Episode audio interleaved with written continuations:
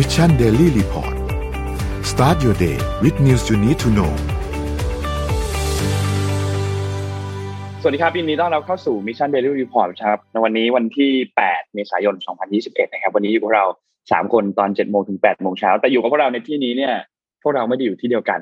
พวกเราอยู่ที่บ้านเหมือนกับทุกคนนะครับ ก็สวัสดีพี่โทมัส สวัสดีพี่เอ็มด้วยครับ สวัสดีค่ะ ครับวันนี้เราเริ่มต้นกันแบบ เป็นเป็นเทสระบบแล้วกันแบบ new normal นิดนึงเนาะเพราะว่าก่อนหน้านี้เนี่ยเราเคยบอกว่าช่วงสงกรานต์เนี่ยเราจะ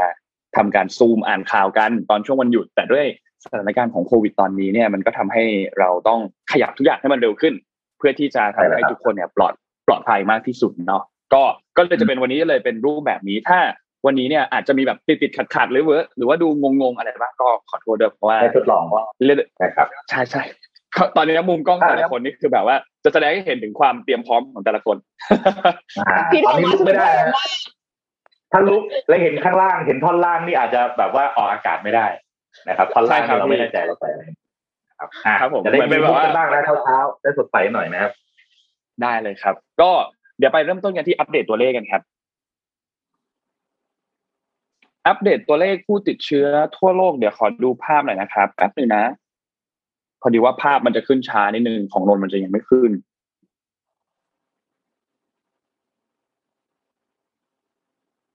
ตัวเลขผู้ติดเชื้อสะสมทั่วโลก 132ล้าน544,153 คนนะครับ ตัวเลขผู้เสียชีวิตอยู่ที่2ล้าน876,084 คนนะครับ แล้วก็ตัวเลขผู้ที่รักษาหายแล้วนะครับ อยู่ที่75ล้าน3 1 7 8 9 คนนะครับ เราไปดูตัวเลขในไทยกันบ้างครับ ตัวเลขในไทยเมื่อวานนี้เป็นยังไงบ้าง ในไทยเมื่อวานนี้เนี่ยเอายังไม่ดูตัวเลขนะก็เดี๋ยวภาพเอาขึ้นมาได้เลยนะครับ แต่ว่าเล่าให้ฟังก่อนว่าตัวเลขเมื่อวานนี้เนี่ยค่อนข้างมาจากหลายกลุ่มเนาะแล้วก็ถ้าใครที่อยู่ในพื้นที่อย่างในกรุงเทพอย่างนี้เนี่ยค่อนต้องบอกว่ามันใกล้ตัวมากๆในรอบนี้นะครับ แล้วก็มีเมื่อวานมีการเปิดไทม์ไลน์กันเพียบเลยไม่ว่าจะเป็นกลุ่มที่เป็นนักร้องศิลปิน กลุ่มที่อืมเป็นเอ่อ ทางด้านเกี่ยวกับคณะรัฐบาลไม่ว่าจะเป็นครมหรือเป็นผู้ช่วยอะไรต่างๆ ก็มีรายชื่อที่มีการเปิดเผยไทม์ไลน์ออกมากันค่อนข้างเยอะเมื่อวานนี้นะครับเรียกซึ่งว่าว่าแต่ว่าว่าแต่เราเห็นไทม์ไลน์ของเอิ่มท่านรัฐมนตรีหรือยังนะนนท์เห็นแล้วพี่คือไทม์ไลน์เอาขเหรอองฮะท่านรัฐมนตรีเนี่ยไม่มีมีความแบบเหมือนหายไปช่วงหนึ่งนี่คือนี่คือที่นนท์ดูล่าสุดฮะมีประมาณรู้สึกจะวันที่ยี่สิบยี่สิบแปดยี่สิบเก้าเนี่ย จะ หายไปช่วงหนึ่งพอหายไปช่วงหนึ่งแล้วก็แบบงงงงงนิดนึงว่าแบบเขาเขาเขียนไว้ว่าไม่มีข้อมูล ซึ่งเราก็ไม่แน่ใจเหมือนกันว่าคำว่าไม่มีข้อมูลในที่นี้เนี่ย คือคือคือคือยังไงนะครับ แต่ว่าอย่างไรก็ตามอัปเดตตัวเลขก็คือผู้ติดเชื้อเนี่ยเพิ่มขึ้นมา 334 คนเมื่อวานนี้นะครับ ซึ่งเป็นการติดเชื้อในประเทศ 327 แล้วก็ติดเชื้อจากต่างประเทศเนี่ยอีก 7 นะครับทำให้ผู้ป่วยสะสมเนี่ยไปอยู่ที่ 29,905 คนนะครับ แต่ว่าข่าวดีก็คือเมื่อวานนี้ยังไม่มีตัวเลขผู้เสียชีวิตเพิ่มเติมนะครับยังคงอยู่ที่ 95 คน แล้วก็มีหายป่วยเพิ่มมาอีก 121 เท่ากับว่ามีคงเหลือรักษาตัวอยู่เนี่ย 1,741 นะครับ ซึ่งเมื่อวานนี้เนี่ย ตัวเลขที่น่าสนใจมันคือตัวเลขติดเชื้อในกรุงเทพครับ เพราะว่าอยู่ที่ประมาณ 200 กว่าเลยนะครับ คิดว่าหลังจากนี้เนี่ยน่าจะมีการพบตัวเลขผู้ติดเชื้อในประเทศอีกค่อนข้างเยอะนะครับ โดยเฉพาะในพื้นที่กรุงเทพที่มีการติดเชื้อ ในคลัสเตอร์บริเวณใกล้เคียงกัน ไม่ว่าจะเป็นที่ทองหล่อหรือที่สถานบันเทิงต่างๆนะครับ ก็อยากให้ทุกคนระมัดระวังนิดนึงเพราะว่าหลาย ๆ ห้างสรรพสินค้าเองเนี่ยก็เริ่มมีการพบผู้ติดเชื้อเพิ่มเติมบ้างแล้วเหมือนกันนะครับ แล้วก็มีการประกาศฆ่าเชื้ออะไรไป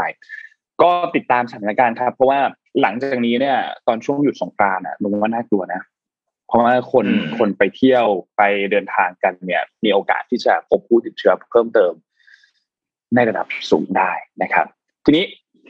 เราดูตัวเลขวัคซีนกันหน่อยดีไหมครับว่าวัคซีนตอนนี้เนี่ยไทยเราผ่านไปประมาณเดือนกว่าๆเนี่ย ฉีดวัคซีนไปได้เท่าไหร่ละค่ะครับเราต้องรอมันสามสิบกว่าเอาปีไหมคะคือสามสิบกว่าปีที่ที่ที่ที่ที่ล้อกันเนี่ยคือด้วยความเร็วเดิมนะแบบว่าความเร็วเดิมเนี่ยถ้าเราฉีดด้วยความเร็วเนี้ยต่อไปเรื่อยๆเนี่ยจะฉีดครบทั้งประเทศประมาณหกสิบเจ็ดล้านคนเนี่ยก็ใช้เวลาประมาณสามสิบปีแต่เราหวังว่าจะไม่เป็นแบบนั้น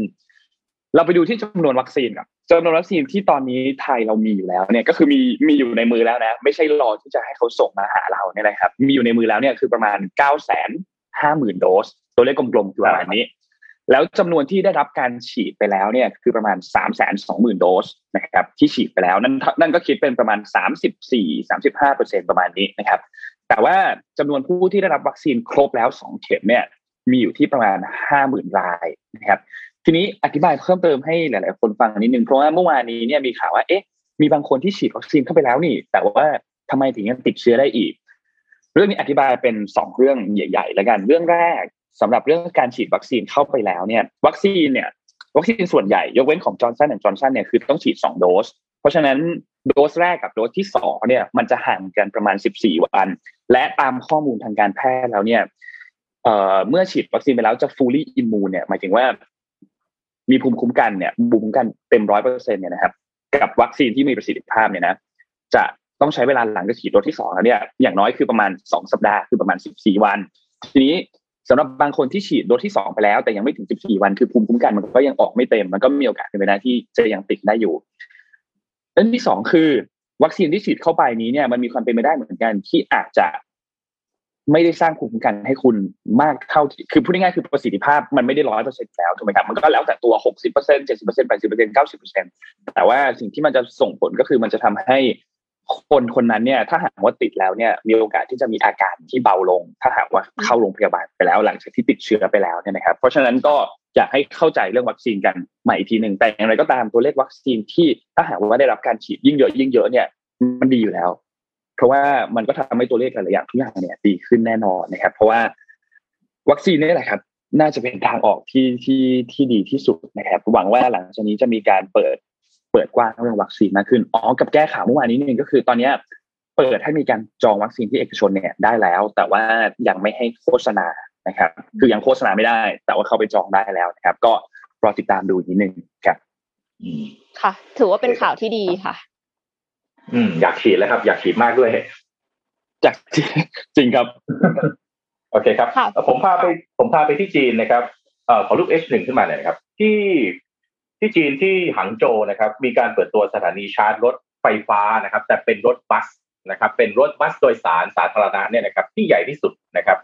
โดยมีจุดจอดทั้งหมดเนี่ย 401 จุดนะครับ จุดชาร์จทั้งหมด400 ชาร์จรถได้มากกว่า 400 คันในเวลาเดียวกัน แล้วก็จ่ายพลังงานได้ถึง 60,000 กิโลวัตต์อเวอร์ต่อวันนะครับ ซึ่งอันนี้เป็นไปตามนโยบายของทางอาการจีนนะครับ ที่ต้องการที่จะมุ่งเน้นการสร้างพลังงานสะอาด แล้วก็ทำให้ประเทศเนี่ยปลอดจากมลพิษนะครับ ซึ่งก็จะทำให้สามารถที่จะลดการปล่อยคาร์บอนได้ถึง 28 เมตริกตันต่อวันนะครับ แล้วก็ประมาณ 10,000 ตันต่อปีนะครับ ตอนนี้เนี่ยตามรายงานจากจีนนะครับรถบัสในเมืองหางโจวทั้งหมดเนี่ยกลายเป็นรถบัสที่ใช้พลังงานไฟฟ้าทั้งหมดแล้วนะครับ ซึ่งเป็นไปตามแผนนะครับว่าทางจีนเนี่ยต้องการที่จะปล่อยคาร์บอนไปที่จุดสูงสุดนะครับ คือปี 2030 หรือเร็วกว่านั้นนะครับ หลังจากไปถึง peak period ที่ปี 2030 แล้วเนี่ย ต้องการที่จะลดการปล่อยคาร์บอนทั้งหมดลงเรื่อยๆ และทำให้กลายเป็นทำให้ประเทศจีนทั้งประเทศนะครับ กลายเป็นประเทศ carbon neutral คือไม่ใช่ประเทศที่ ปล่อยตัว carbon emission ออกมา ภายในปี 2060 นะครับ ซึ่งอันนี้เป็นไปตามข้อตกลงของ China US Joint Announcement นะครับ ซึ่งจะลดการใช้เชื้อเพลิงที่มาจากการใช้ฟอสซิลลงนะครับ โดยจะใช้พลังงานทางเลือกให้ได้ 80%แล้วก็ใช้พลังงานที่มาจากฟอสซิลเนี่ยให้ได้เพียงแค่ 20%ภายในปี 2030 นะครับ โดยผมขอผมขอรูปต่อไปนะครับ ในปี 2019 เนี่ยนะครับ ทาง เซินเจิ้นนะครับ ก็ได้มีการเปิดตัวสถานีชาร์จนะครับรถพลังงานไฟฟ้านะครับ แต่เป็นสถานีชาร์จสำหรับรถแท็กซี่นะครับ ซึ่งมีจุดชาร์จทั้งหมดเนี่ย637 จุด อันนี้ใหญ่ที่สุดในโลกนะครับ โดยมี 172 หัวจ่ายที่เป็นหัวจ่ายแบบ fast charge นะครับ ซึ่งอันนี้เป็นความร่วมมือของ SPG คือ Southern Power Grid นะครับ ร่วมกับ BYD ซึ่งปัจจุบันนี้เป็นผู้ผลิตรถไฟฟ้าที่ใหญ่ที่สุดในโลกนะครับ ซึ่งเป็นบริษัทที่ Warren Buffett ก็ได้ลงทุนอยู่ด้วยนะครับ ก็ให้บริการรถชาร์จรถแท็กซี่ได้ทั้งหมดเนี่ย5,000 คันต่อวันจากพลังงาน 160 เมกะวัตต์ hour ต่อวันนะครับก็เป็นผมว่าคิดว่าเป็น movement ที่น่าสนใจของทางการจีนนะครับ ที่จะทำให้ประเทศเนี่ยปราศจากมลพิษทีนี้กลับมาดูที่บ้านเราเนี่ย ก็ต้องบอกว่าปัญหาของการมลพิษนะครับ ค่อนข้างจะเป็นประเด็นที่เรียกว่ารุนแรง ไม่ไม่นับเรื่องของฝุ่น PM 2.5 ด้วยนะครับผมว่าเราอาจจะต้องมามองแล้วว่า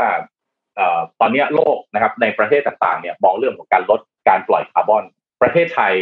เราอาจจะต้องการเห็นนโยบายแบบนี้ออกมาจากทางราชการเหมือนกันนะครับว่าเราจะจัดการยังไงกับเรื่องของการลดมลพิษในประเทศของเรานะครับ ค่ะต่อจากข่าวของพี่โทมัสนะคะ ยังอยู่กันที่เรื่องของยานยนต์ไฟฟ้าอยู่ค่ะ แต่ว่าไปที่ฝั่งเกาหลีกันบ้างค่ะ ฝั่งเกาหลีนะคะฮุนไดเนี่ยเปิดตัวรถยนต์ไฟฟ้าที่สามารถทำอาหารได้ด้วยค่ะ ขอภาพ M 2.1เลยค่ะ เวลาที่เราพิจารณาเรื่องการใช้รถไฟฟ้าใช่ไหมคะ ตัว M เนี่ยจะพิจารณาอย่างแรกเลยคือว่ามันมีปั๊มที่จะหมายถึงว่าเป็นชาร์จเจอร์เนี่ยถี่ขนาดไหน คือถ้าสมมติว่ามันยังไม่แพร่หลายเนี่ยก็ไม่อยากที่จะค่ะ เพราะว่ากลัวที่จะถ้า ไประหว่างทางแล้วเกิดรถดับขึ้นมาจะทํำยังไงใช่ไหมคะแต่ว่าฮุนไดเนี่ยกลับนำรถมาเป็นที่ชาร์จไฟให้เครื่องใช้ไฟฟ้าอื่นค่ะ คือโดยที่ในภาพเนี่ยนะคะ จะเป็นการชาร์จตู้เย็นค่ะ คิดดูว่ารถยนต์นะคะ ชาร์จตู้เย็นพกพาได้คือไอ้ ad อันนี้ค่ะ มันจะเป็นเรื่องของ ultimate camping อันนี้คือชื่อ ad เลยสามารถที่จะไปเปิดดูได้นะคะ เนี่ยมันจะมีแบบหัวจ่ายที่ จ่ายออกมาจากที่ชาร์จที่ปกติ เราจะต้องเอาหัวจ่ายไปเสียบเพื่อที่จะชาร์จไฟรถยนต์นะคะ คือออปชันเนี้ยนะคะ สามารถจ่ายแบตเตอรี่เนี่ยจะจ่ายไฟฟ้าได้3.6กิโลวัตต์ ซึ่งเพียงพอกับเครื่องใช้ไฟฟ้าอย่างตู้เย็นหรือว่าเตาทำอาหารเหมาะสำหรับสาย camping ค่ะ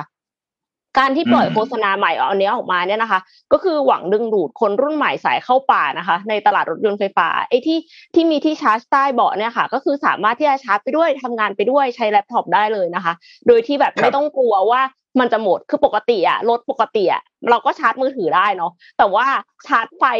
มือโน้ตบุ๊กเนี่ยยังไม่เคยทำนะคะ ก็ไม่แน่ใจว่าทำได้ไหมแต่ว่าฮุนไดเนี่ย คือเขาบอกออกมาโฆษณาเลยว่าคุณจะมีเตาอบ เพื่อที่จะอบไก่ตอนที่ไป camping ก็ได้ มีตู้เย็นก็คือสามารถที่จะทำได้แล้วแม้กระทั่งชาร์จเองเนี่ย treadmill ที่เอาไว้วิ่งออกกำลังกาย ก็ทำได้เช่นเดียวกันสุดยอดมากฮุนไดเนี่ยถือเป็นผู้ผลิตรถยนต์ไฟฟ้ารายใหญ่รายแรก ที่ผลิตรถยนต์ไฟฟ้าที่ชาร์จได้แบบสองทิศทางนะคะ ก็คือแบตเตอรี่รถยนต์เนี่ยไม่ใช่เฉพาะรับไฟได้อย่างเดียว แต่ว่าสามารถที่จะจ่ายไฟให้กับอุปกรณ์อิเล็กทรอนิกส์อื่นๆ อย่างตู้เย็นหรือเตาไฟฟ้าแบบพกพาได้ด้วย แล้วก็ หุ่นยนต์เออขอโทษค่ะ รถยนต์ไฟฟ้านะคะ รุ่นนี้เนี่ยชื่อว่า Ioniq 5 นะคะ ก็สามารถติดตั้ง solar roof บนหลังคาได้ด้วย สามารถที่จะชาร์จแบตเตอรี่ ให้รถสามารถวิ่งได้อีก 1,300 กิโลเมตรต่อปี เพิ่มเติมจากการชาร์จไฟแบบปกตินะคะ และสามารถที่จะชาร์จไฟได้เร็วมากนะคะ จาก 10%เป็น80%ได้ภายใน18นาที แต่อันนี้คงไม่ใช่จากโซลารูฟเนาะเพราะว่าถ้าแดดแรงขนาดนั้นนี่โซลารูฟน่าจะไหม้หมดก่อนนะคะ แต่ว่าอันนี้คือแบบว่าเสียบเสียบชาร์จปกตินะคะ10%จากถึง80เนี่ย ได้8ได้18นาที แล้วก็ถ้าสมมติว่าจะชาร์จแบตเพื่อที่จะให้ได้เดินทางได้ถึง100กิโลเมตรเนี่ยใช้เวลาแค่5นาทีแล้วถ้าชาร์จเต็มหนึ่งครั้งได้ห้าร้อยกิโลเมตรสำหรับ Ionic 5 นะคะ จะเปิดจำหน่ายภายในอีกไม่กี่เดือนข้างหน้าค่ะ ราคาเนี่ยเริ่มต้นที่ห้าสิบสองล้านวอน หรือราวหนึ่งล้านห้าแสนบาทค่ะ ถ้าใครสนใจก็เตรียมนะคะ แต่ว่าไม่แน่ใจว่าก็คือเข้ามาเมืองไทยก็ไม่ใช่ราคานี้ค่ะ แล้วก็ไม่รู้ว่าจะเข้ามาเมื่อไหร่คูณสองคูณสามเข้าไป ค่ะ แต่ว่าเขาบอกว่าขายอ่านอ่านข่าวรถทุกวันนะ ไม่กล้าซื้อรถใหม่เลยตอนเนี้ย จริงพี่ใช่ไหม เออ มันแบบกลัวแบบซื้อแล้วปั๊บอ้าวของใหม่ออกมา มันอารมณ์เหมือนซื้อมือถืออะซื้อก่อนได้ใช้ก่อนค่ะพี่ครับใช่ถูกต้องกันเราจะพูดเหมือนกันว่าซื้อก่อนได้มันก็แบบเออกลัวแบบว่า ซื้อเสร็จปั๊บโอ้ของใหม่ออกมาดีของเดิมเยอะนี่อย่างรถรุ่นที่เอ็มออกมานี่คือแบบ ต่อไปรถคันนี้คันเดียวนะแล้วก็เอาเต็นท์ไปอันหนึ่งที่เหลืออยู่ใต้เต็นท์หมดได้เลยอะใช่ใช่ใช่เขาโฆษณาอย่างนั้นเลยค่ะ ถ้าลองไป search คือเราโชว์วิดีโอไม่ได้แต่ว่า ถ้าเราไปเซิร์ช The Ultimate Camping อะพี่จะแบบ สุดยอด เอ็มเห็นแล้วเอ็มแบบ คือเอ็มดูไปสามรอบจำไม่ได้ไงเดี๋ยวดูไปสามรอบเพื่อได้แคปจอมามาอ่านข่าวเลยเลยป้ายยาเลยเอามาป้ายยาคนอื่นด้วยเลยป้ายยาครับป้ายยาป้ายยาตัวจริง เออครับอะผมพาไปอัปเดตข่าววงการเกมนะครับขอรูป H2 ขึ้นมาหน่อยนะครับทีมี่สตูดิโอนะครับ ซึ่งเป็นบริษัทในเครือของเทนเซ็นของจีนนะครับ ประกาศรายได้ปี 2020 ครับ เราจำได้ไหมครับว่า ในปีที่ผ่านมาครับ รัฐบาลจีนมีการออกมาอะไรนะ มีกฎระเบียบนะฮะจัดระเบียบนะครับ วงการเกมของจีนแล้วก็ทำให้บริษัทที่เป็นผู้ผลิตเกมต่างๆ ในจีนเนี่ย ก็เจอหุ้นตกบ้างหลักนะครับ เจอหลายๆ ผลกระทบนะครับ ทีนี้ตามรายงานล่าสุดครับของทางเทนเซ็นนะฮะที่มีสตูดิโอซึ่งปัจจุบันเป็นสตูดิโอที่ใหญ่ที่สุดของของออตัวเทนเซ็นนะฮะขอขอรูปน่าจะเทนเซ็นนะฮะ H2 นะฮะ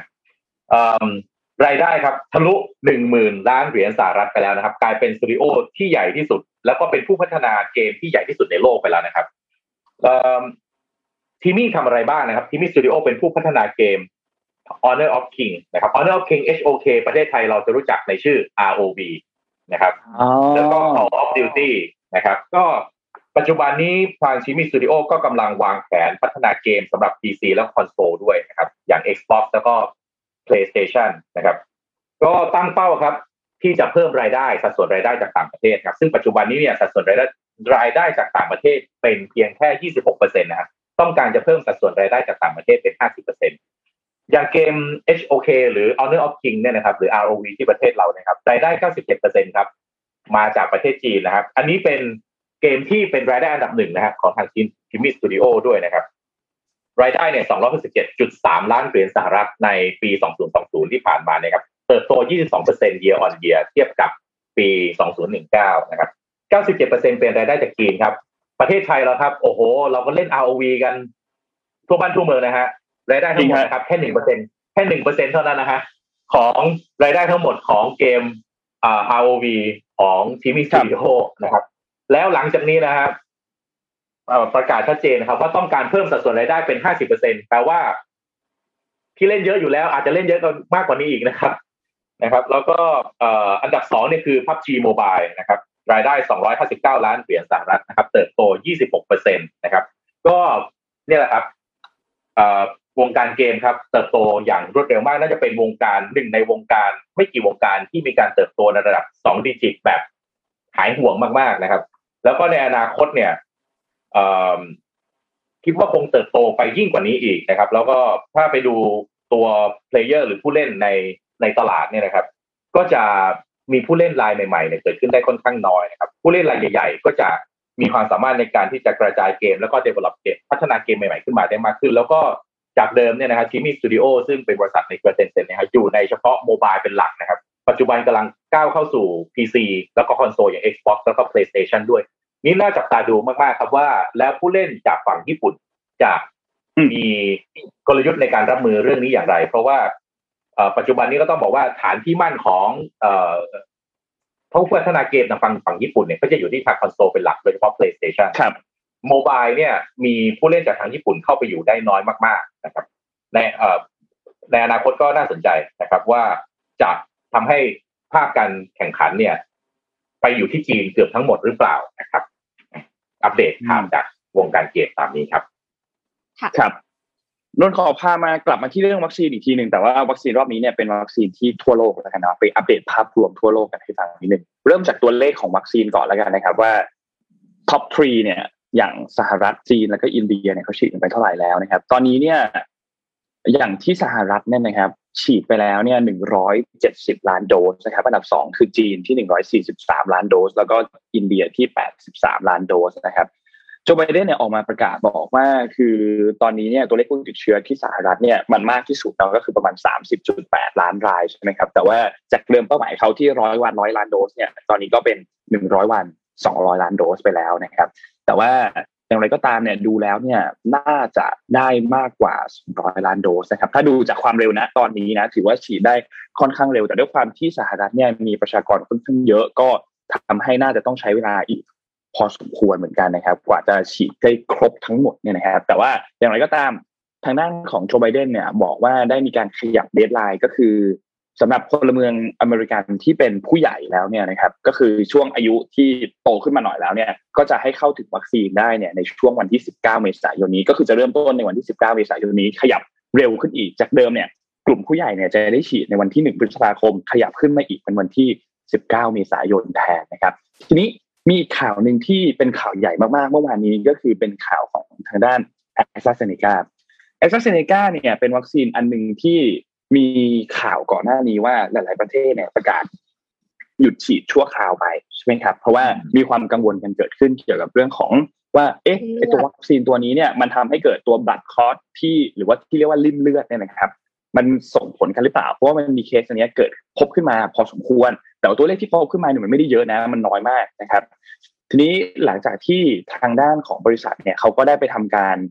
คือคือเขาก็ได้ทำการตรวจสอบกันนะครับ โดยองค์การอาหารและยาของที่สหราชอาณาจักรเนี่ยเขาบอกว่าเขาพบหลักฐานแล้วครับว่าวัคซีนของแอสตราเซเนกาเนี่ย มีส่วนเชื่อมโยงกับอาการลิ่มเลือดอุดตัน ของตัววัคซีนตัวนี้ แปลว่ามันมีผลอย่างนั้นนะ แต่ว่าอัตราที่พบเนี่ย น้อยมากๆ น้อยมากๆในที่นี้เนี่ย เดินมาหนึ่งล้านคนเจอคนหนึ่ง ซึ่งเป็นตัวเลขที่ถือว่า ค่อนข้างน้อยมากๆแล้วก็ค่อนข้างมีความปลอดภัยอยู่นะครับ เพราะว่าก็เป็นถือเป็นผลข้างเคียงอันหนึ่งของตัววัคซีนนะครับ แต่ว่าอย่างไรก็ตามก็คือกลุ่มผู้สูงอายุเนี่ยอันตรายที่เกิดจากเขาเรียกว่าโควิด -19 เนี่ยจะสูงกว่าความเสี่ยงที่เกิดจากผลข้างเคียงของวัคซีน นั่นหมายความว่า ฉีดดีกว่านะครับ เพราะว่าถ้าเกิดเป็นติดโควิด -19 ที่มาเนี่ยอันตรายมากกว่าที่จะบิดเป็นเรื่องของผลข้างเคียงจากตัววัคซีนนะครับ แต่ว่าสำหรับกลุ่มที่อายุน้อยเนี่ย ในเรื่องของความเสี่ยงมันค่อนข้างใกล้เคียงกันนะครับ ทางด้านของอังกฤษเนี่ยก็เลยมีการเปลี่ยนคำแนะนำนะครับ ว่ากลุ่มที่อายุไม่เกิน 30 ปีเนี่ยให้ไปฉีดวัคซีนอื่นแทนตัวแอสตราเซเนกานี่คือคำสั่งที่ออกมาคืออายุตั้งแต่ 18 ถึง 29 ปีนะครับ ให้เปลี่ยนยี่ห้อแทน อย่าฉีดยี่ห้อนี้นะครับ ก็ถือว่าเป็นข่าวใหญ่มากๆเหมือนกันในช่วงเมื่อวานนี้ที่ผ่านมานะครับ เพราะว่าข้อมูลอันนี้เนี่ยเป็นข้อมูลที่เขาทำการบันทึกมาจากการที่ฉีด วัคซีนไปแล้วเนี่ยคือ 25 ล้านนะครับ ก็ถือว่าเป็นข้อมูลที่เชื่อถือได้ประมาณหนึ่งนะครับ จากที่อังกฤษเนี่ยก็หลาย ๆ คนบ้านเราเองก็ฉีดวัคซีนตัวนี้เนาะไม่รู้ว่าเดี๋ยวหลังจากนี้เนี่ยจะมีการปรับเปลี่ยนในเรื่องของตัวการฉีดวัคซีนมากน้อยแค่ไหน แต่ว่าอย่างไรก็ตามก็คือวัคซีนตัวนี้ยังคงปลอดภัยอยู่นะ ผลข้างเคียงที่มี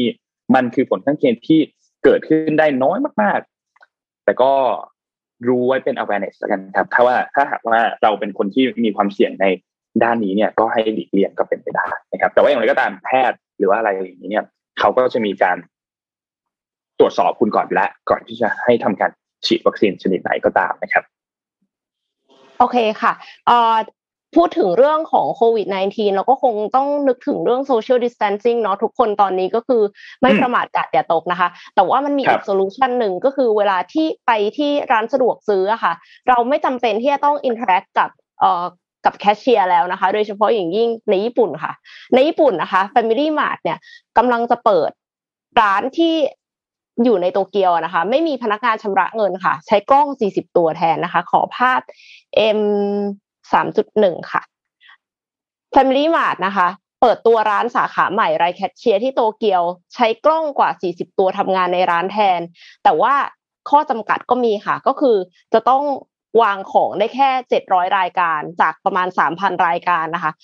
แต่ว่ามีพนักงานหนึ่งคนเพื่อที่จะเติมสินค้าเพียงเท่านั้นค่ะ แล้วก็ร้านแบบใหม่นะคะ จะเป็นทางออกที่มีประสิทธิภาพสำหรับการแก้ปัญหาการขาดบุคลากร แล้วก็การลดค่าใช้จ่ายโดยเฉพาะอย่างยิ่งสาขานอกเมืองที่ไม่พลุกพล่านมากนักค่ะ ขอภาพต่อไปค่ะ ทีนี้เอ็ม มันหมดแล้วข่าวมันมีแค่นี้ แต่ว่าเอ็มอยากจะเห็นว่าตกลงไอร้านที่ไม่มีแคชเชียร์มันหน้าตาเป็นยังไงก็เลยไปหามาออกมากลายเป็นของไต้หวัน คือคือกลายเป็นกลายเป็น Family Mart ของไต้หวันนะคะ ที่ใช้เทคโนโลยีของ Industrial Technology Research Institute ของที่ไต้หวันเนี่ย ล้ำกว่าอีก เพราะว่าในรูปเนี่ยไอของ Japan Times เนี่ยคือเขายังต้องใช้เครื่องอันนี้ใช้มือถือป่ะ ก็คือเริ่มจากการใช้มือถือเนี่ย แตะประตูเพื่อที่จะเข้าไป อะพอแตะประตูเขาก็รู้แล้วว่ามีใครเข้าไปบ้าง แล้วในร้านเนี่ยค่ะ social distancing ของจริงเพราะว่ามันยังรองรับได้แค่สิบถึงสิบห้าคน เนื่องจากว่าเขาใช้ใช้เซนเซอร์นะคะภาพถัดไปเลยค่ะ คือพอเข้าไปอะค่ะ ก็คือสามารถที่จะไปเลือกของ แล้วมันจะมีแบบเซนเซอร์ที่เป็นแบบน้ำหนัก พออะไรออกไปปั๊บเขาก็รู้ว่าเราหยิบอะไรออกมา แล้วมันก็จะมีแบบอินฟราเรดด้วย มีกล้องอยู่ข้างบนด้วย มันก็คือไอของที่เราหยิบออกมา มันจะเข้าไปในมือถือทันทีเลยค่ะ มันจะเป็นเป็น list แบบว่าเหมือนกับบาสเกตอะเข้าบาสเกตของเรานะคะแล้วทีเนี้ยก็จะพอ shop เสร็จนะคะ ก็สามารถที่จะกดชำระเงินภายในแอปพลิเคชันได้เลย แล้วก็เดินออกจากร้านได้เลยแล้วคือแล้วถ้าพี่แล้วแล้วถ้าพี่เดินเข้าไปหยิบของออกแล้วเดินออกจากร้านไปเลยได้ไหมฮะ เขาก็จะรู้ว่าอย่างน้อยพี่โทมัสเป็นหนึ่งในสิบห้าคนนั้นใช่ไหมคะเพราะว่าพี่โทมัสต้องแตะก่อนเพื่อจะเข้าใช่ปะอ่าแล้วเสร็จแล้วก็คือเขาจะรู้ว่าพี่โทมัสอยู่โรไหนดูในภาพอะค่ะ คืออยู่อยู่แบบอยู่เชลฟ์ไหนโรไหน และอะไรที่มันหายไปตอนที่พี่โทมัสอยู่ตรงนั้นอ๋อโอเคมันก็จะบอกได้อยู่ดีเพราะว่าใช่เพราะว่าก็คือเขาแบบเขา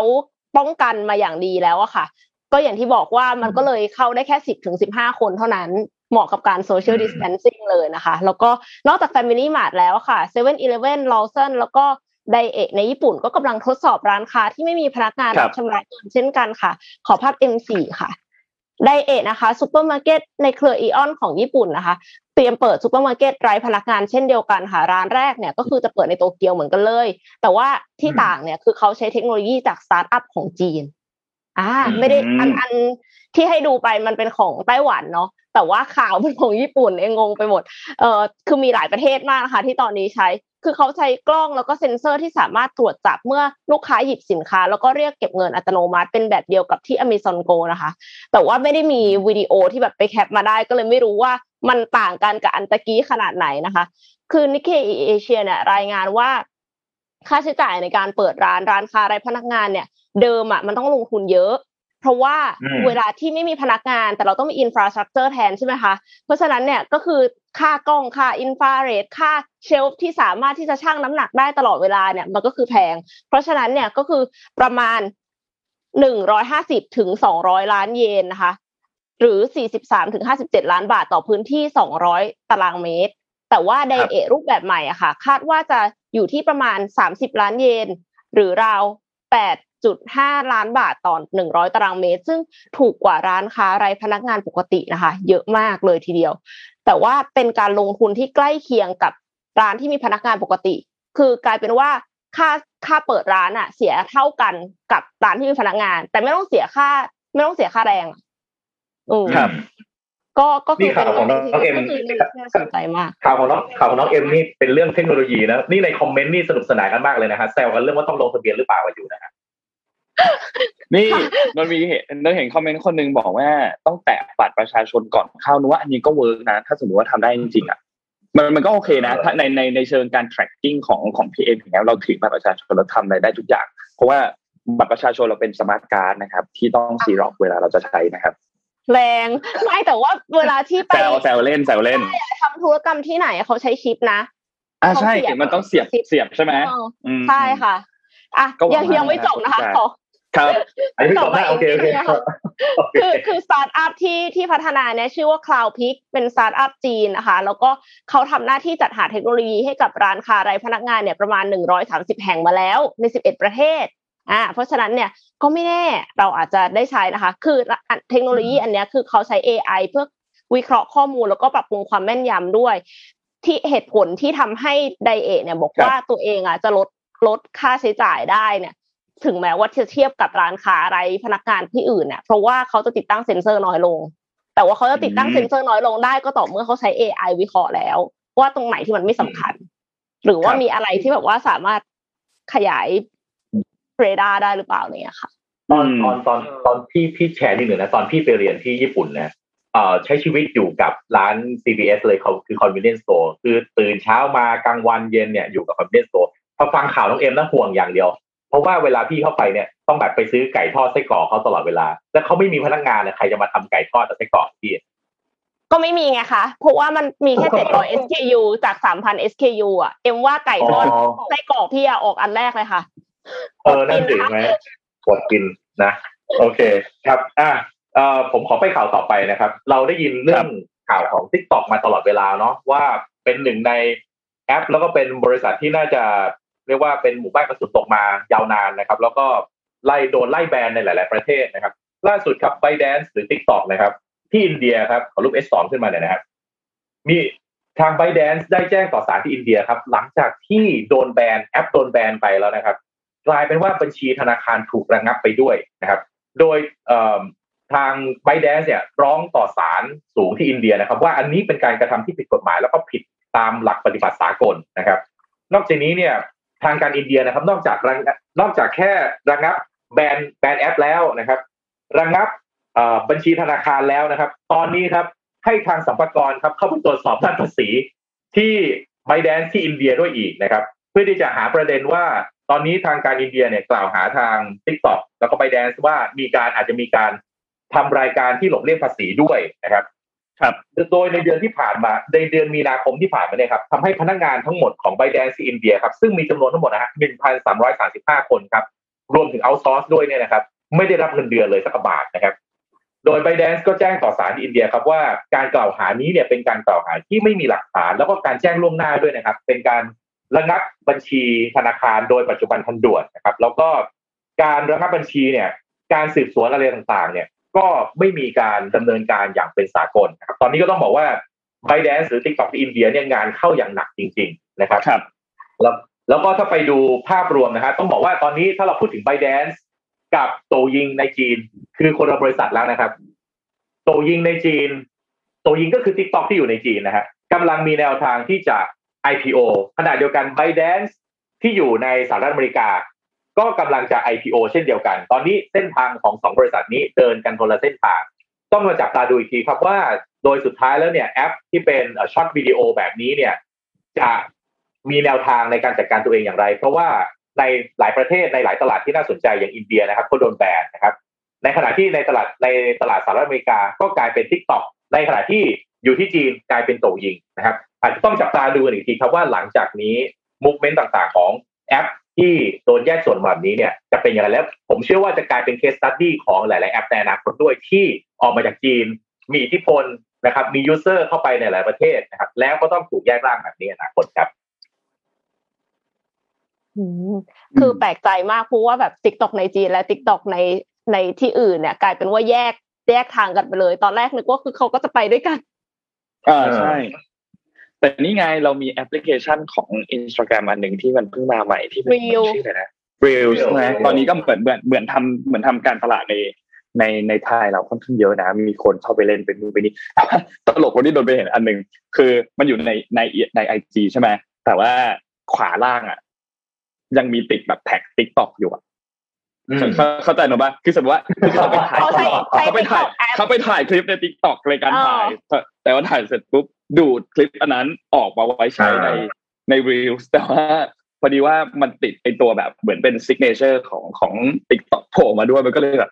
ดูตลกตลกไม่เกรงไม่เกรงอกเกรงใจกันเลย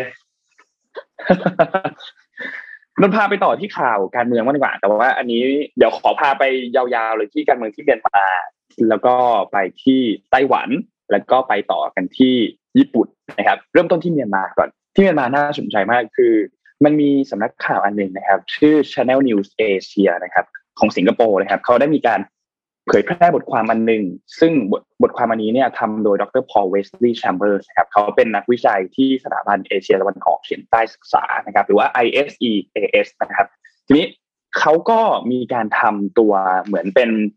งานวิจัยอันนี้ออกมาในหัวข้อที่ชื่อว่า commentary Thai as the model why Myanmar military may follow ประยุทธ์ example ก็คือประเทศไทยเป็นต้นแบบทำไม กองทัพของเมียนมาเนี่ย ถึงกำลังจะทำอาจจะทำตามประยุทธ์จันโอชานะครับ อันนี้เนี่ยเป็นเหมือนเขาเขาเขาดึงความคล้ายคลึงของการรัฐประหารของที่เกิดขึ้นที่ไทย กับการรัฐประหารที่เกิดขึ้นที่เมียนมาเมื่อช่วงเดือนกุมภาพันธ์ที่ผ่านมา ลองมาเทียบกันให้ดูว่า มันมีความคล้ายกันอย่างไรนะครับ ในบทความมันมีมีระบุอันหนึ่งบอกว่าพลเอกอาวุโสมินอองหลายเนี่ยนะครับ ได้มีการพูดถึงไม่ไม่ใช่พูดถึงหรอกเขาเขามี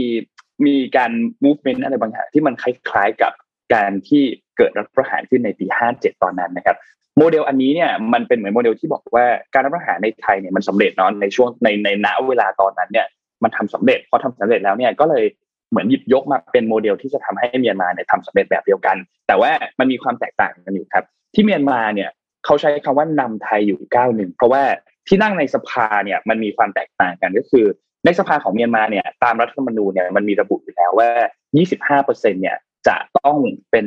เขาเรียกว่าเป็นเป็นกองทัพที่อยู่ในนั้นนะครับ แล้วก็เป็นอิสระจากการตรวจสอบของรัฐบาลพลเรือน แล้วทีนี้เนี่ย จะก็ก็ค่อนข้างที่สามารถที่จะควบคุมได้ประมาณหนึ่งนะครับ แต่ว่าทางเมียนมาเนี่ยก็มีความประทับใจอันหนึ่งก็คือเขาบอกว่า สมาชิกวุฒิสภาที่เหมือนเป็นองเหมือนเป็นองค์กรอิสระ แต่ว่าแต่งตั้งมาจากกลไกของรัฐบาลที่ทำการยึดอำนาจมา แล้วนอกจากนี้สูตรของการเลือกตั้ง ที่เขาบอกว่าป้องกันไม่ให้มีพรรคการเมืองพรรคไหนเนี่ยครองเสียงส่วนใหญ่มากเกินไป แล้วหลังจากนี้รัฐบาลเองก็ต้องปฏิบัติตามรัฐบาลต่อๆไปเนี่ยก็ต้องปฏิบัติตามยุทธศาสตร์ชาติ 20 ปีด้วย พื่อให้แน่ใจว่าจะมีงบประมาณที่มาสนับสนุนกองทัพเหมือนเดิมนะครับ ก็เลยเป็นการเรียนรู้ผ่านตัวรัฐธรรมนูญของไทยอันนั้นนะครับ แต่ว่าสถานการณ์ของไทยกับเมียนมาเนี่ยยังคงแตกต่างกันอยู่ เพราะว่าในเรื่องของตัวระบอบการปกครองเองเนี่ยอย่างไทยเนี่ยเป็นระบอบประชาธิปไตยที่มีพระมหากษัตริย์ทรงเป็นประมุขใช่ไหมครับ ส่วนทางด้านของเมียนมาเนี่ยกองทัพเนี่ยค่อนข้างมีความแตกต่างกันอยู่ เพราะว่าเขากองทัพเขาวางตนเองเนี่ยในที่นี้เขาใช้คำว่าเหมือนเป็น ผู้ช่วยชีวิต ผู้ช่วยชีวิตในที่นี้คือให้รอดให้ประเทศเนี่ยสามารถรอดพ้นจากการล่าอาณานิคมของแต่ละประเทศได้นะครับ แล้วก็มีการพูดถึงเรื่องของการสร้างแรงสนับสนุนในเรื่องของประชาธิปไตยแต่แบบหลอกๆ เช่น อาจจะยอมแพ้ต่อการการประท้วงแล้วก็กลับไปสู่ประชาธิปไตยก่อนที่จะมีการรัฐประหารเกิดขึ้นอะไรประมาณนี้นะครับ ซึ่งก็ถือว่าเป็นสถานการณ์ที่มันอาจจะยังไม่ได้คล้ายกันโดยตรง แต่บทความนี้เนี่ยก็ชี้ให้เห็น ว่ามันมีความคล้ายคลึงกันอยู่ แล้วมันอาจจะมีความเป็นไปได้ให้ เป็นโมเดลให้ทางด้านของเมียนมาเนี่ยทำตามก็ก็อันนี้ก็เป็นไปได้นะครับ อืมก็ทีนี้ อะเอาใจช่วยชาวเมียนมาครับผมเอาใจช่วยใช่ตอนนี้เอาใจช่วยเอาใจช่วยชาวเมียนมาทุกคนนะขอให้อย่างน้อยก็ขอให้ไม่มีความรุนแรงนะครับคืออาจจะไม่ได้เข้าใจสถานการณ์ทั้งหมดหมายถึงว่าเราอยู่ไทยเนาะอาจจะไม่ได้เข้าใจใช่ใช่เราประเทศเราเราก็เหนื่อยของเราอยู่แล้วเหมือนกันนะฮะ แต่ว่าสิ่งที่ไม่อยากเห็นเลยคือ ความรุนแรงที่ที่ที่เกิดขึ้นระหว่าง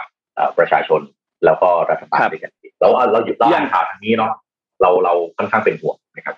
ใช่ เราเราเห็นภาพอะไรต่างๆ ที่ออกมาค่อนข้างน่าเป็นห่วงเพราะว่าตัวเลขผู้เสียชีวิตที่เกิดขึ้นมันมันสูงมากๆนะครับ อย่างตัวเลขล่าสุดที่ที่นนได้รับมาเนี่ยก็ประมาณเกินหกร้อยคนไปแล้วนะครับสำหรับตัวเลขผู้เสียชีวิตตั้งแต่ที่มีการรัฐประหารเกิดขึ้นในวันที่หนึ่งเบสกุมภาพันธ์เนี่ยนะครับ แล้วก็อีกเรื่องหนึ่งก็คือรัสเซียเองเนี่ยก็ออกมาค้านการคว่ำบาตรของเมียนมาด้วยนะครับบอกว่าไม่อยากให้มีการคว่ำบาตรเกิดขึ้น เพราะว่าเดี๋ยวจะเป็นการแทรกแซงทางการเมืองที่เข้าไปแทรกแซงว่าไม่รู้เหมือนกันว่า เรื่องนี้มันมันน่าจะมีเบื้องหลังอยู่ว่าอาจจะมีอะไรเกิดขึ้นอยู่เบื้องหลัง เพราะฉะนั้นเราก็ต้องค่อยๆดูสถานการณ์ไปนะครับ ส่วนไปต่อกันที่ไต้หวันครับไต้หวันก่อนหน้านี้เนี่ย ถ้าใครได้ตามข่าวที่พี่แท็บเคยเอามาเล่าให้ฟังเนาะ จะเห็นว่าจีนเนี่ยมีการใช้เครื่องบินรบอะไปบินอยู่บริเวณน่านน้าของไต้หวันเนี่ย บ่อยมาก ไปบินอยู่บริเวณตรงนั้นบินอยู่เข้ามาในน่านฟ้าของไต้หวันเนี่ย ค่อนข้างบ่อย ทีนี้พอเป็นแบบนั้นเนี่ย มันก็เป็นสัญญาณที่ไม่ค่อยดีเท่าไหร่นะครับ เหมือนเป็นการออกมาเตือนบินเตือนนิดหน่อย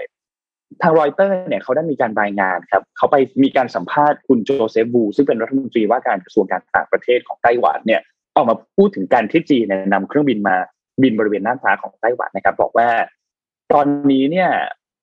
ค่อนข้างมองเห็นได้ชัดว่าจีนเนี่ยมีโอกาสที่จะบุกรุกไต้หวันเข้ามา แต่ไต้หวันเองเนี่ยก็จะพยายามทุกวิถีทางเพื่อที่จะปกป้องตนเอง โดยถ้าหากว่าต้องเกิดสงครามขึ้นจริง ๆ ก็จำเป็นที่จะต้องทำจำเป็นที่ต้องสู้ แล้วก็จะต้องปกป้องตนเองให้ได้จนถึงวันสุดท้ายนะครับ ที่ผ่านมาเนี่ยประเทศหนึ่งที่คอยสนับสนุนไต้หวันอยู่เสมอเนี่ยก็คือที่สหรัฐนะครับ ไม่ว่าจะเป็นเรื่องของการ สนับสนุนทางด้านอาวุธ ด้านกองทัพต่างๆ พยายามผลักดันให้ไต้หวันเนี่ยมีกองทัพทหารที่มีความทันสมัยใช้เทคโนโลยีต่างๆ เข้าไปเพิ่มเติมมากขึ้น เพื่อให้มันสร้างเขาเรียกว่ามันเวทกันเนาะไม่สามารถที่จะโจมตีได้อย่างง่ายดายจีนจะจะยากจะโจมตีทีหนึ่งก็ยากพอสมควรนะครับ แต่ที่น่าสนใจก็คือในเดือนนี้เนี่ยไต้หวันเนี่ยเขาจะมีการซ้อมรบด้วยนะครับ ซ้อมรบนี่เนี่ยเขาเรียกว่าการฝึกหารกวงครับ มันจะคล้ายๆกับที่พี่โทมัสเคยเอามาเล่าให้ฟังตอนที่ Microsoft ทำสัญญากับทางด้านของกองทัพสหรัฐใช่ไหมครับ แต่ว่าอันเนี้ยเป็นการใช้คอมพิวเตอร์จำลองสถานการณ์การลุกลามของจีนขึ้นมา ถ้าสมมุติว่ามีการจีนมีการโจมตีไต้หวันขึ้นมาจริงๆเนี่ยจะมีการซ้อมรบกันนะครับ อันนี้ผ่านการจำลองทางคอมพิวเตอร์ก่อน แล้วหลังจากนั้นเนี่ยก็จะมีการซ้อมรบด้วยกระสุนจริงกันเนี่ยในเดือนกรกฎาคมนะครับ มีการไม่ได้เป็นซ้อมเตรียมโรงพยาบาลฉุกเฉินสำหรับรองรับผู้บาดเจ็บที่เป็นจำนวนมาก หรือว่าการป้องกันจากทาง ภาคพื้นดินภาคอากาศภาคเรือเนี่ยนะครับ ก็จะมีการซ้อมรบกันอย่างเข้มข้นด้วยนะครับทำให้ตอนนี้เนี่ยก็ถือว่าสถานการณ์ที่จีนเนี่ยตึงเครียดกันอยู่นะครับ เหมือนตอนนี้เรารอคือคือสถานการณ์คือรอใครคนหนึ่งมีการกระตุกขึ้นมา ถ้ากระตุกขึ้นมาทีหนึ่งเนี่ยมันอาจจะมีความเป็นไปได้ที่ทำให้สถานการณ์เนี่ยเลยเกิดขึ้นมาถึงกับการเกิดสงครามอันนี้เป็นไปได้นะครับ อืม นึกนึกภาพ จีนกับไต้หวันนะนึกภาพเคยเคยเคยทะเลาะเคยทะเลาะกับเพื่อนไหมแล้วก็แบบครับ เอาเอาก่อนดิเอาก่อนดิแบบว่ายั่วกันใช่ใช่ใช่เอาดิเอาดิไม่มีใครกล้าเปิดก่อนหรอกเปิดก่อนปั๊บเดี๋ยวการเข้าหนักแต่ทางที่ดีอย่าอย่ามีใครเปิดเลยค่ะ เพราะว่าน่ากลัวมากนะคะคือตอนนี้กลายเป็นว่ามีแต่ละคนก็คือมีอาวุธเป็นของตัวเองอะ คือถ้าเกิดอะไรขึ้นมาเนี่ย เรากลายเป็นว่า มันไม่ใช่แค่สองประเทศที่จะทะเลาะกัน แต่ว่ามันคือพันธมิตรของแต่ละประเทศอีกอะค่ะหูยคือถ้าเกาหลีเหนือออกมา อิหร่านออกมานะคะ สหรัฐออกมาเนี่ยสงครามโลกครั้งที่สามแน่นอนค่ะ คือคือไม่ไม่ไม่ไหวอะค่ะต้องบอกว่าสถานการณ์ในทะเลจีนใต้เนี่ย เป็นสถานการณ์ที่ค่อนข้างจะลุ้นระทึกที่สุดพื้นที่หนึ่งของโลกเลยทีเดียวนะครับ เพราะว่าทางไต้หวันเองเนี่ยก็ต้องบอกว่า เราทุกคนรู้แหละว่าแบ็คของไต้หวันคนที่สับสนอยู่คือทางสหรัฐอเมริกา แล้วก็ทางสหรัฐอเมริกาเองเนี่ยก็ต้องการที่จะคานอานาจการแผ่ขยายอิทธิพลของจีน ซึ่งก็ต้องบอกว่าในทศวรรษที่ผ่านมาเนี่ยจีนมาแรงจริง ๆ นะครับ ไม่ว่าจะเป็นภาคเศรษฐกิจนะครับ เทคโนโลยี การเมืองนะครับ มีการแผ่อิทธิพลที่ ผมคิดว่าสหรัฐไม่ไม่เคยโดนท้าทายแบบนี้มาเป็นเวลาระยะเวลาหลายสิบปี เรียกว่าในช่วงหนึ่งอายุคนอาจจะไม่เคยเห็นการถูกท้าทายอำนาจแบบนี้มาก่อนเลยสหรัฐอเมริกา เพราะฉะนั้นแน่นอนว่าคนที่อยู่อันดับหนึ่งอยู่ในโพโพซิชันเนี่ยแน่นอนว่าไม่ยอมที่จะสูญเสียตำแหน่งของตัวเองไปแน่นอนนะในขณะที่จีนเองก็จะเรียกว่าชวนทะเลาะจริงจังหรือเปล่าก็ไม่เชิงนะ ก็ยังค่อนข้างสงวนท่าทีในการเรียกว่าอะไรดูแลตัวเองนะครับพยายามที่จะเน้นเศรษฐกิจในประเทศนะครับ เน้นที่ที่ไม่ได้เรียกว่าอะไรหาเรื่องชาวบ้านนะครับ ไม่ว่าอาจจะไปในพื้นที่ที่ พยายามอยู่ในพันธมิตรของตัวเอง ก็ก็ต้องดูในอนาคตนะครับ เพราะว่าจีนเองหลังจากนี้เองเนี่ยก็ต้องบอกว่ามีความพร้อมที่สุดแล้วนะครับ ในภาคเศรษฐกิจที่จะก้าวกระโดดได้อย่างรวดเร็วกว่าประเทศอื่นๆนะครับ แล้วก็สถานการณ์ในจีนใต้เนี่ยคงเป็นพื้นที่ที่ ผมว่าในทศวรรษที่กำลังที่ที่ทศวรรษนี้เนี่ย น่าจะไม่เราอาจจะเห็นการยั่วยุแบบเนี้ยไปเรื่อยๆแต่ส่วนตัวผมนะ ผมเชื่อว่าจะไม่มีใครเปิด เพราะว่า ในช่วงนี้เนี่ยเศรษฐกิจมันบอบช้ำมากจากโควิดอยู่แล้วนะครับ ถ้าเกิดคุณทำสงครามเนี่ยคุณจะต้องเอาโลเคคุณจะต้องเอารีซอสจำนวนหนึ่งมหาศาลพอสมควรเลยเนี่ย เอาไปทำสงคราม ซึ่งการทำสงครามในตอนนี้เนี่ยไม่มีประโยชน์อะไรเลยนะครับคุณสมมติจีนไปยึดไต้หวันแล้วได้อะไรไต้หวันมาหาเรื่องจีนได้อะไร มันไม่มีประโยชน์ในในเชิงยุทธศาสตร์มากขนาดนั้น ก็แต่คงต้องจับตามอง แล้วก็นั่งนั่งนั่งลุ้นไปเรื่อยๆนะครับนั่งลุ้นไปเรื่อยๆก็หวังว่าจะไม่มีใครบังเอิญ ทำนิ้วลั่นหรือปืนลั่นออกมาก่อน อันนั้นน่ะน่ากลัวที่สุดถ้ามีใครทำอะไรลั่นค่ะเพราะว่ารอบนี้อาจจะใช้คติเปิดก่อนได้เปรียบไม่ได้นะครับ ค่ะ ไปที่ข่าวธุรกิจกันบ้างนะคะเราเราเราตัดอารมณ์กลับมานิดนึงนะคะ รู้สึกว่าจะดูเดือดกันมากเลยค่ะ ขอภาพ M1 ค่ะ เป็นเรื่องของซัมซุงนะคะซัมซุงเนี่ย เปิดเผยมาว่ากำไรของไตรมาสที่หนึ่งนะคะมากกว่าปีก่อนถึง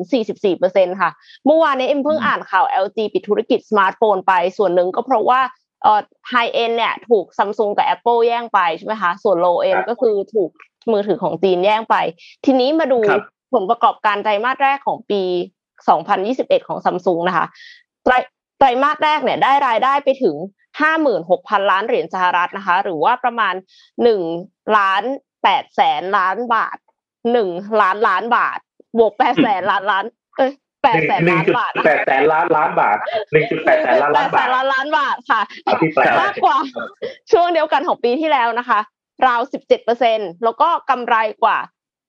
8,300ล้านเหรียญสหรัฐ หรือว่าคิดเป็นเงินไทยแล้วก็ประมาณ2.6แสนล้านบาทค่ะ มากขึ้นกว่าเดิมถึง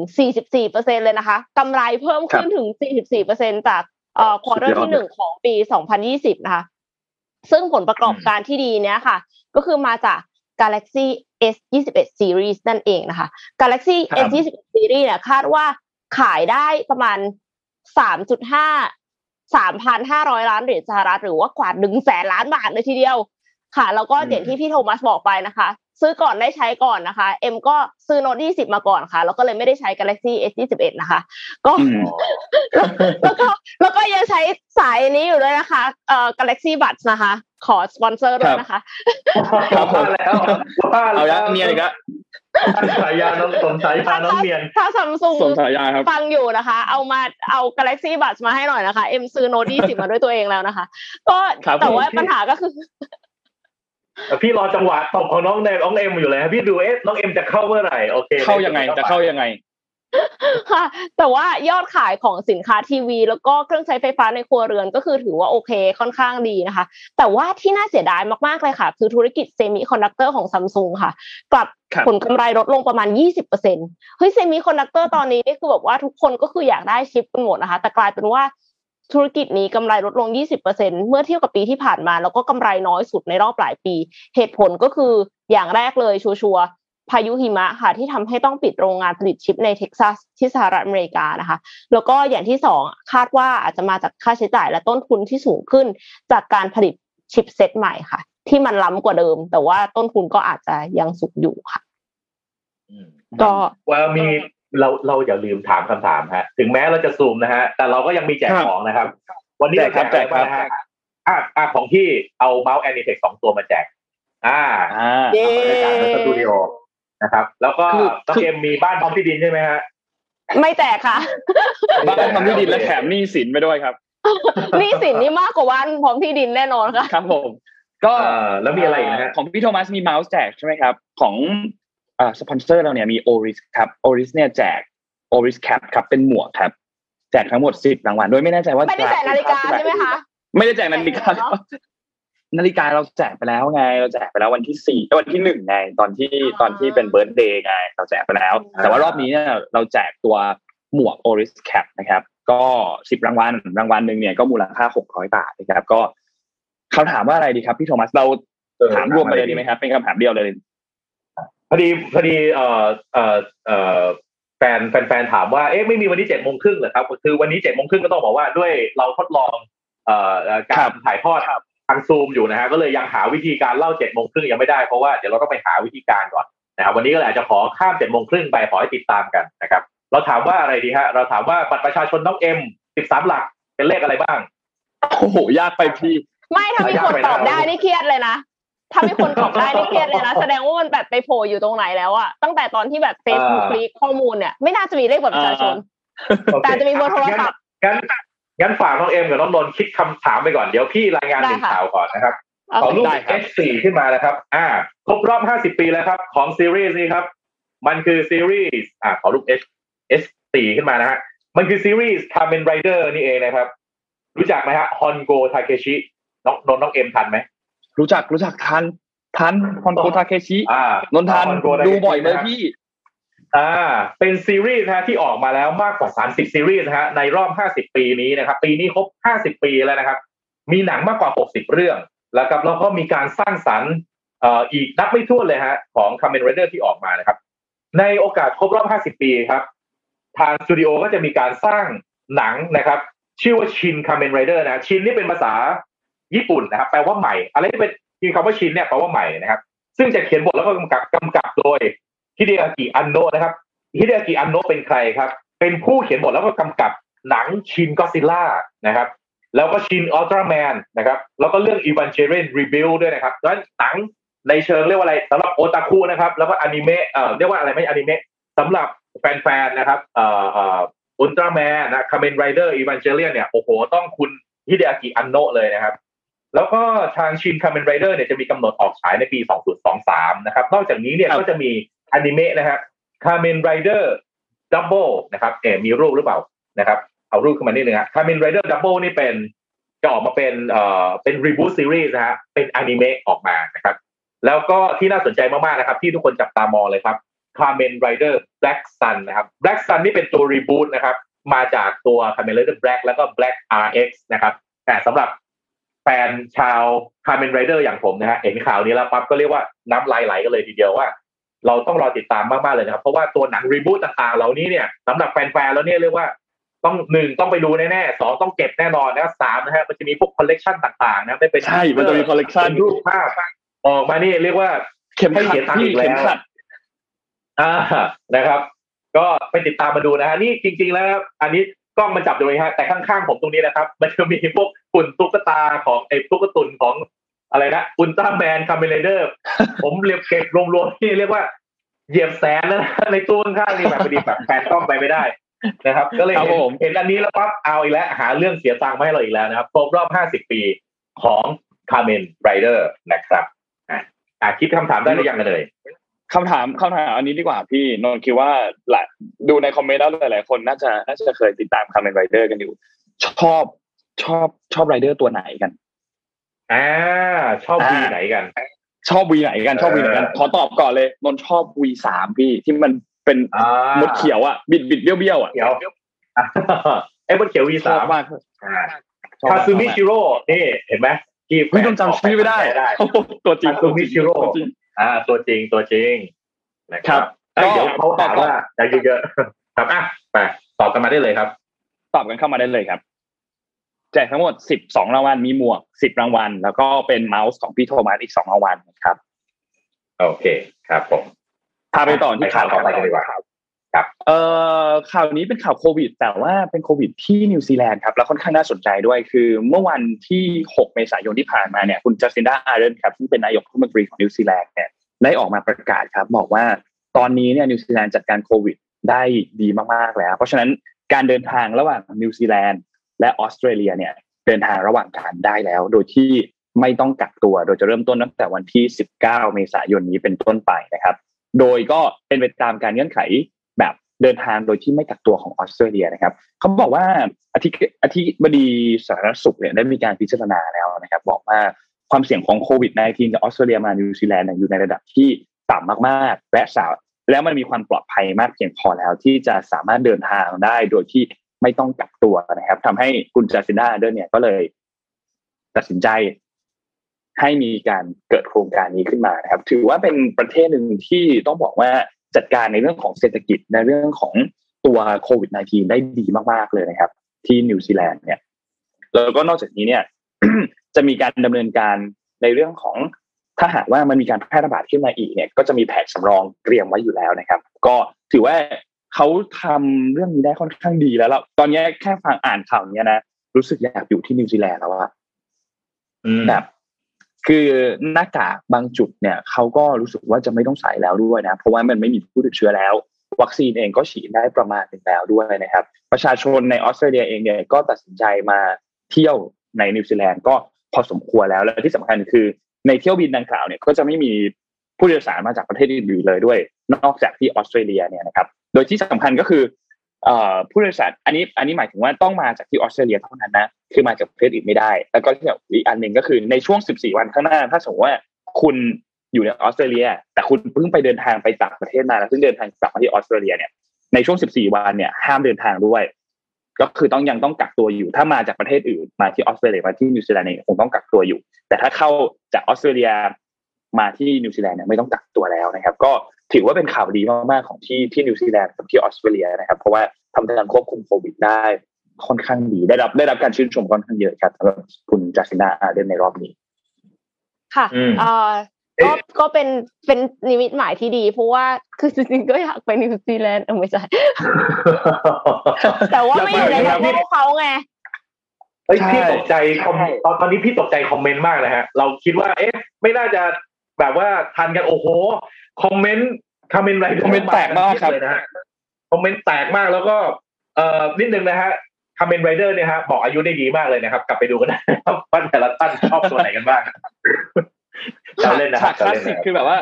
ตอนจบจะต้องขี่มอเตอร์ไซค์มีตัวอักษรขึ้นตรงขวาล่างจอ สู้ต่อไปทาเคชิ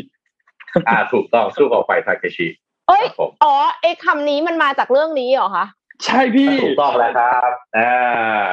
มันจะต้องขี่ขี่มอเตอร์ไซค์ไงขี่มอเตอร์ไซค์รูดมอเตอร์ไซค์ต้องไม่ใส่นะอ่า ผมต้องสยายสยายฟิลๆหน่อยแล้วก็แบบว่าภาพต้องเบลอๆนิดนึงแล้วพอภาพหยุดปั๊บมันจะบอกว่าสู้ต่อไปไทเคชิอ่าสำหรับใครที่ยังไม่รู้นะอยากโดยเฉพาะในน้องเอ็มสาวๆอาจจะยังไม่รู้โอ้ตามไม่ทันค่ะ ก็ไปไปที่เรื่องของ IPO กันนิดนึงค่ะ JNT Express นะคะ ต่อ IPO ในสหรัฐคาดว่าจะระดมทุน สามหมื่นหนึ่งสามหมื่นหนึ่งพันล้านบาทค่ะ JNT Express เนี่ยก็คือเอ่อขอภาพ M5 นะคะ คือเป็นโลจิสติกส์อะค่ะ ก็คือแข่งกับ Curry แข่งกับ The Flash เออไม่มี The Flash เฉยๆค่ะ ก็ก่อตั้งขึ้นในปีก่อตั้งขึ้นในปี 2015 นะคะ โดยเจตลีและโทนี่เฉินนะคะ ที่อินโดนีเซีย แล้วก็มีการขยายธุรกิจไปทั้งมาเลเซีย เวียดนาม สิงคโปร์ กัมพูชา จีน แล้วก็ไทยด้วยนะคะ มีพนักงานมากกว่า 3 5 0 0 0 0 คนค่ะ ในไทย JT Express เนี่ยเปิดมาได้ 2 ปีนิดๆแล้วนะคะ แล้วก็มีรายได้รวมต่อปี เมื่อปีที่แล้วเนี่ยเพิ่มขึ้นถึง 500%แล้วก็มีพัสดุรวมตลอดทั้งปีเนี่ยส่งมากกว่า 300 ล้านชิ้นเลยทีเดียวรูมเบิร์กรายงานว่า J&T Express นะคะ เตรียม IPO ให้กับประชาชนทั่วไปเนี่ยครั้งแรกในสหรัฐอเมริกา โดยที่คาดว่าจะระดมทุนได้ 1,000 ล้านดอลลาร์สหรัฐนะคะ หรือ 31,000 ล้านบาท ส่งผลให้มูลค่าบริษัท J&T Express เนี่ยจะอยู่ที่ราว 5,000 ล้านดอลลาร์สหรัฐ คือถ้าเกิดขึ้นจริงเนี่ยนะคะ จะเป็นบริษัทของอินโดนีเซียที่สามารถระดมทุนได้มากที่สุดในตลาดหุ้นของสหรัฐ เพราะว่าตำแหน่งเดิมเนี่ยคือ PT Indosat นะคะ บริษัทโทรคมนาคม ซึ่งระดมทุนได้ 1,050 ล้านดอลลาร์สหรัฐ ตั้งแต่ IPO เมื่อปี 1994 คือครับ PT Indosat เนี่ย1994นะคะ แล้ว JNT Express เนี่ยก็คือกำลังจะมาสร้างประวัติศาสตร์หน้าใหม่ ถ้าสมมติว่าทำได้จริง แต่ว่าปัจจุบันนี้เนี่ยก็คือกำลังคุยกับคุยกับที่ปรึกษาอยู่นะคะ ก็คิดว่าจะ IPO ในไตรมาสที่ 4 ที่จะถึงนี้ค่ะ แล้วก็ JNT Express เนี่ยยังพิจารณาในการระดมทุนรอบใหม่ หลังจากที่เพิ่งระดมทุนได้ ถึง 300 ล้านดอลลาร์สหรัฐหรือว่า 9,400 ล้านบาทไปเมื่อไม่นานมานี้ เพราะว่าเขาตั้งเป้าว่าจะเป็นขนส่งอันดับหนึ่งในภูมิภาคเอเชียตะวันออกเฉียงใต้ค่ะ ก็เป็นห่วงนิดนึง เป็นห่วงแฟลชว่าตกลงแฟลชจะได้เป็นยูนิคอร์นไหมถ้าสมมติว่าทุกเจ้าที่แบบว่าอยู่นอกประเทศนะคะ แล้วก็เข้ามารุมในประเทศไทยกันหมดนะคะอืมก็จะช่วยเนาะเราจะช่วย player ของประเทศไทยอยู่แล้วนะครับ ขอให้สำเร็จแต่ว่าจะได้เป็นยูนิคอร์นตัวแรก ครับ อืมครับผมอ่าผมไปพาไปที่เวียดนามนะครับ FDI ครับ Foreign Direct Investment ที่เวียดนามนะครับ ในช่วงสามเดือนแรกของปี 64 2564 หรือ 2021 เนี่ยนะครับ เติบโตถึง 18.5%นะครับคิดเป็นมูลค่ามากกว่า 3 แสนล้านบาทนะครับ โดยประเทศที่นำมาเลยครับสามอันดับแรกครับ สิงคโปร์ ญี่ปุ่น แล้วก็เกาหลีใต้นะครับ แต่ว่าทั้งนี้ทั้งนั้นนะฮะโครงการลงทุนใหม่เนี่ยก็ลดลงนะฮะจากผลกระทบจากโควิด แต่ว่าภาพรวมนะฮะยังเติบโตขึ้นมากๆนะครับฟังข่าวนี้แล้วก็อาจจะน่าห่วงประเทศไทยลดนิดนึงนะครับโดยข้อมูลนะฮะจากสำนักงานส่งเสริมการค้าในต่างประเทศหรือสพตนะครับทูตพาณิชย์และกรุงฮานอยนะครับสาธารณสาธารณรัฐสังคมนิยมเวียดนามนะครับ รายงานโดยอ้างอิงข้อมูลสื่อของเวียดนามว่าการลงทุนโดยตรงจากต่างประเทศนะครับหรือ FDI ของเวียดนามในช่วงสามเดือนแรกนั้นเนี่ย มีมูลค่ารวมประมาณหนึ่งหมื่นล้านดอลลาร์หมื่นล้านเหรียญดอลลาร์สหรัฐนะครับเติบโต 18.5 ล้านเหรียญเมื่อเทียบปีที่แล้วนะครับ โดยการลงทุนเนี่ยได้ไหลเข้าสู่ 17 17 ภาคธุรกิจนะฮะ โดยภาคธุรกิจที่มีการลงทุน FDI มากที่สุดเนี่ยคิดเป็นร้อยละ 49.6 นะครับ โดยเป็นสิงคโปร์เป็นคนนำมานะครับโดยโดยเงินทุนประมาณ 4,600 ล้านเหรียญสหรัฐนะครับ ตามมาด้วยญี่ปุ่น 2,100 ล้านเหรียญสหรัฐ แล้วก็เกาหลีใต้ที่ 1,200 ล้าน เหรียญสหรัฐนะครับ อย่างไรก็ตามนะครับ ในจำนวนการลงทุนดังกล่าวนะครับ มีโครงการใหม่เพียง 234 โครงการนะครับ ลดลงถึงร้อยละ 69.1%นะครับ เนื่องจากการแพร่ระบาดของโควิด -19 นะครับ แล้วก็ยังมีการจำกัดการเดินทางนะครับทำให้นักลงทุนอาจจะยังเข้าไปในเวียดนามไม่ได้ง่ายนักนะครับ ในขณะที่ 3 เดือนแรกนี้มีการเบิกจ่ายเงินทุนเพิ่มขึ้นถึงร้อยละ 6.5%นะครับ เทียบกับช่วงปีที่แล้วนะครับ ในขณะที่ถึงแม้ว่าผลกระทบนะครับ จากโควิด -19 ยังค่อนข้างสูงนะครับ แต่เราจะเห็นได้ว่าจากตัวเลขต่างๆ ที่ผมได้รายงานไปเนี่ย FDI แล้วก็การเติบโตของการลงทุนในเวียดนามเนี่ยจะเห็นได้ว่ายังเป็นจุดหมายที่มีความน่าสนใจกว่าประเทศอื่นๆในภูมิภาคเซาท์อีสเอเชียอย่างมีนัยสำคัญในเชิงตัวเลขนะครับ ซึ่งตัวนี้อาจจะต้องกลับมามองแล้วว่าในประเทศไทยเราเราจะได้สติอย่างไรนะครับ เพราะว่า หากการลงทุนต่างๆ ไหลไปอยู่ที่เวียดนามจะเป็นส่วนใหญ่ในอนาคต หลังจากนี้ทศวรรษข้างหน้า ประเทศไทยเราที่ไม่ได้มีการลงทุนจากต่างประเทศเข้ามา ซึ่งการลงทุนไม่ใช่ไม่เงินเพียงอย่างเดียวนะครับ ในปัจจุบันนี้การลงทุนจากต่างประเทศรวมถึงเรื่องของเทคโนโลยีด้วยนะครับโน้ตฮาวต่างๆนะครับความยั่งยืนต่างๆ ที่มันจะมาจากการลงทุนเนี่ยเป็นสิ่งที่อาจจะต้องเอาใจช่วยประเทศไทยจริงๆนะครับ ว่าเราจะมีนโยบายอย่างไรที่จะออกมาเพื่อดึงดูดอุตสาหกรรมใหม่ๆ เข้ามา ก่อนหน้านี้เราจะอ่านข่าวเราจะพบว่า อุตสาหกรรมที่เป็นพวกเทคโนโลยีนะครับ ถ้ามาเซาท์อีสเอเชียเข้ามาในภูมิภาคนี้เนี่ยมักจะมุ่งตรงไปที่เวียดนามก่อนโดยเฉพาะ Foxconn นะครับที่ลงทุนในเรื่องของการผลิตแท็บเล็ตนะครับตัวไอ้ macbook นะครับ ก็ไปลงทุนที่เวียดนามเป็นหลักนะครับ อันนี้ผมอ่านข่าวแล้วก็ค่อนข้างจะเป็นห่วงนิดหน่อยนะครับ จริงๆไม่หน่อยอะเป็นห่วงมากเลยนะครับ ว่าต่อไปแล้วเรื่องเทคโนโลยีอิเล็กทรอนิกส์ต่างๆ ที่เมื่อก่อนไทยเราเป็นเจ้าเนี่ย มันจะถูกเปลี่ยนมือไปอยู่ที่เวียดนามหรือเปล่านะครับ ครับ ค่ะก็ก็น่าเป็นห่วงจริง ๆ เพราะว่าถ้าสมมติว่าเอ่อ FDI ไม่เข้าเมืองไทยแล้วเนี่ย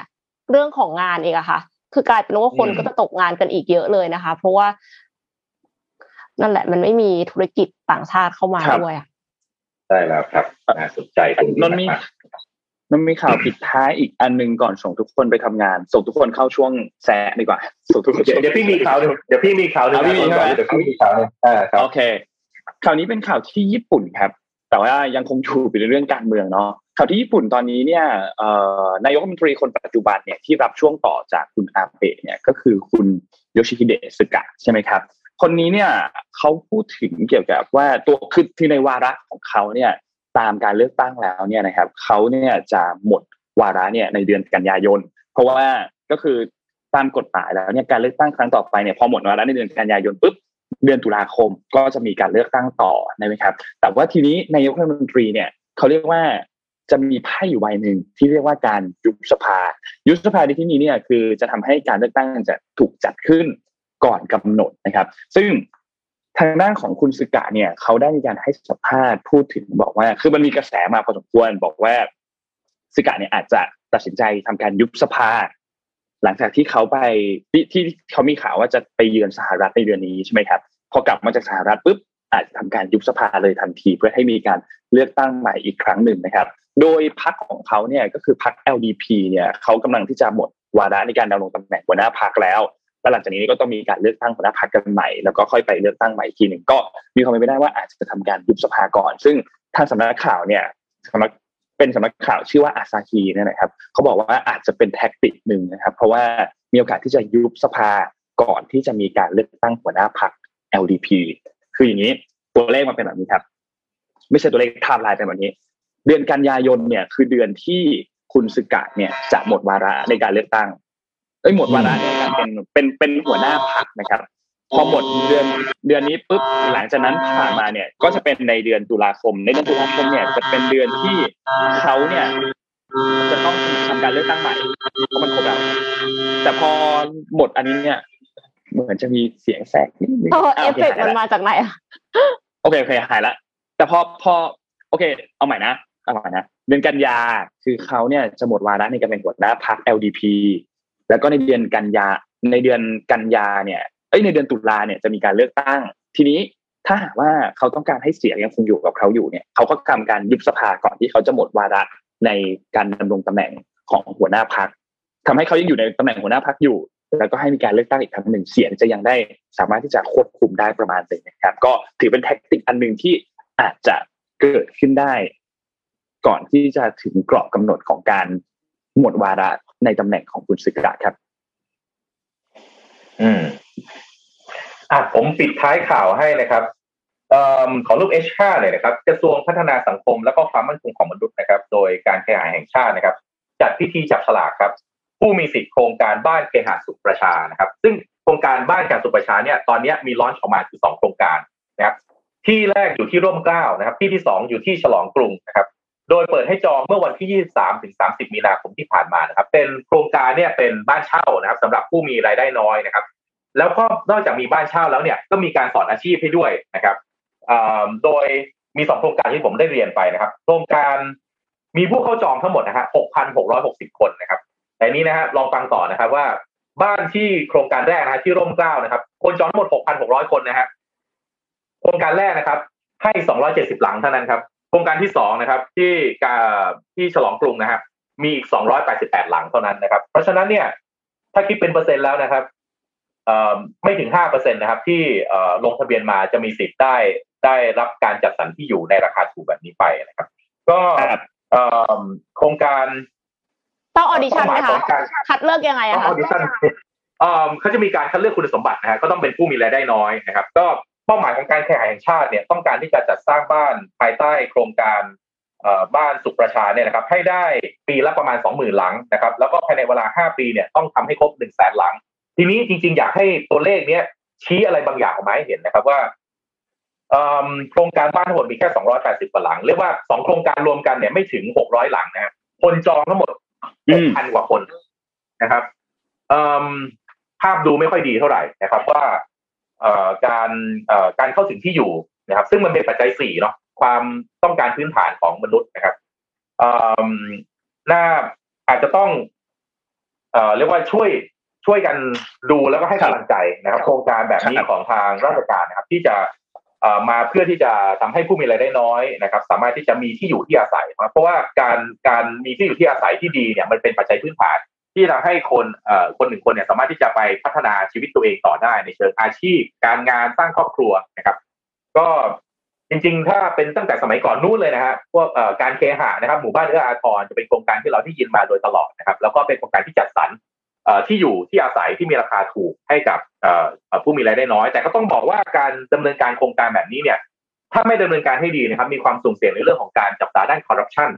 ค่อนข้างจะ มากนะครับ ในในในในสมัยก่อนเนี่ย ถ้าเป็นโครงการที่มีปปชชี้มูลออกมาแล้วเนี่ยโครงการบ้านเอื้ออาทรบางโครงการก็มีปัญหาเรื่องของคอร์รัปชันเกิดขึ้นจริงๆนะครับ แต่จะบอกว่าโครงการแบบนี้ไม่ทำก็ไม่ได้นะครับ เพราะว่าผู้มีรายได้น้อยจำเป็นจริง ๆ ที่จะต้องเข้าถึงที่อยู่ที่อาศัยที่มีราคาไม่แพงจนเกินไปอย่าง โครงการบ้านสุประชาเนี่ยนะฮะภายใต้โครงการของเอ่อการเคหะเนี่ยฮะถ้าเช่าเดือนละพันห้าเท่านั้นเองนะ มันจะไปหาบ้านนะครับ ที่ค่าเช่าประมาณหนึ่งพันห้าร้อยบาทเนี่ยมันแทบจะเป็นไปไม่ได้เลยนะฮะถึงห้องที่อาจจะแพงกว่าหนึ่งพันห้าร้อยบาทด้วยซ้ำนะครับ แล้วก็มีการให้สอนเรื่องอาชีพด้วยนะครับ ก็เห็นโครงการแล้วก็อยากเอาใจช่วยนะครับ เพื่อที่จะให้มัน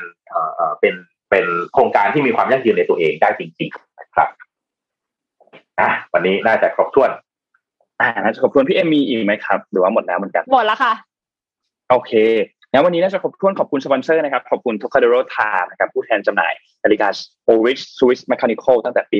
1904 นะครับ แล้วก็ขอบคุณ SCB นะครับที่ให้ข้อมูลดีๆกับเรา แล้วก็อยู่กับเรามาตั้งแต่ช่วงน่าจะเป็นเขาเรียกว่าเป็นแบบช่วงตั้งไข่เลยดีกว่า ตั้งแต่เรายังเริ่มต้นรายการกันใหม่ๆนะครับ แล้วก็ขอให้อยู่กับเราต่อไปนานๆนะครับ แล้วก็ที่สำคัญเลยคือท่านผู้ชมทุกท่านครับ ไม่ว่าจะจากช่องทางไหนจะเป็น Clubhouse YouTube Facebook หรือว่าเป็น Twitter นะครับ ก็ขอบคุณทุกคนมากๆนะครับ ที่ติดตามแล้วก็ยังไง เราจะอ่านข่าวกันแบบ New Normal แบบนี้เนี่ย น่าจะเป็นที่ก็คืออย่างอย่างน้อยเนี่ย ก็คือจนจนสุดสงกรานต์จนสุดสงกรานต์ไปก่อนนะครับ ก็อยากติดตามเราอยากให้ติดตามเรานะครับ ให้กำลังใจเพื่อที่จะดูว่าอะเรามีกลยุทธ์อย่างไร ในการจัดการภายใต้สถานการณ์ new normal แบบนี้นะครับครับแล้วก็หลังจากที่หยุดสงการเนี่ยก็มารอดูสถานการณ์อีกทีหนึ่งเนาะว่าสุดท้ายเราจะได้กลับไปอ่านกันที่สตูไหม หรือว่าจะยังไง แต่ยังไงก็ตามอยากให้ทุกคนเอาใจช่วยดราฟครับ เพราะว่าดราฟเนี่ยต้องไปที่สตูนะอยู่ที่สตูคนเดียวค่ะใช่ดราฟอยู่ที่สตูคนเดียวนะ ตอนนี้ก็เอาใจช่วยดราฟกันด้วยนะครับ เพราะว่าคือด้วยความที่อุปกรณ์อะไรต่างๆ ในการ set live แล้วพวกนี้มันอยู่ที่สตูเนาะแล้วมันก็ไม่ได้เป็นแบบโน้ตบุ๊กมันเป็นคอมตั้งโต๊ะก็เลย อยู่ที่นั่นก็ยังไงให้ทุกคนเอาช่วยช่วยดราฟกันด้วยแล้วก็ขอบคุณทีมงาน ไม่ว่าจะเป็นแอดมินขอบคุณทุกคนด้วยนะครับยังไงก็ตามก็เดี๋ยวมีช่วงแซะไหมครับพี่วันนี้ เราจะแซะเรื่องอะไรกันไหมครับ เอาเอาไว้เอาไว้วันวันหลังแล้วกันอ่าวันนี้ส่งทุกคนไปทำงานดีกว่าครับได้วันนี้ส่งทุกคนไปทำงานนะครับ ก็ขอให้เดินทางปลอดภัยก็ระมัดระวังตัวกันด้วยครับ ทุกคนช่วงนี้โควิดค่อนข้างระบาดนะครับ วันนี้เราสามคนลาไปก่อนครับสวัสดีครับ สวัสดีครับ Mission Daily Report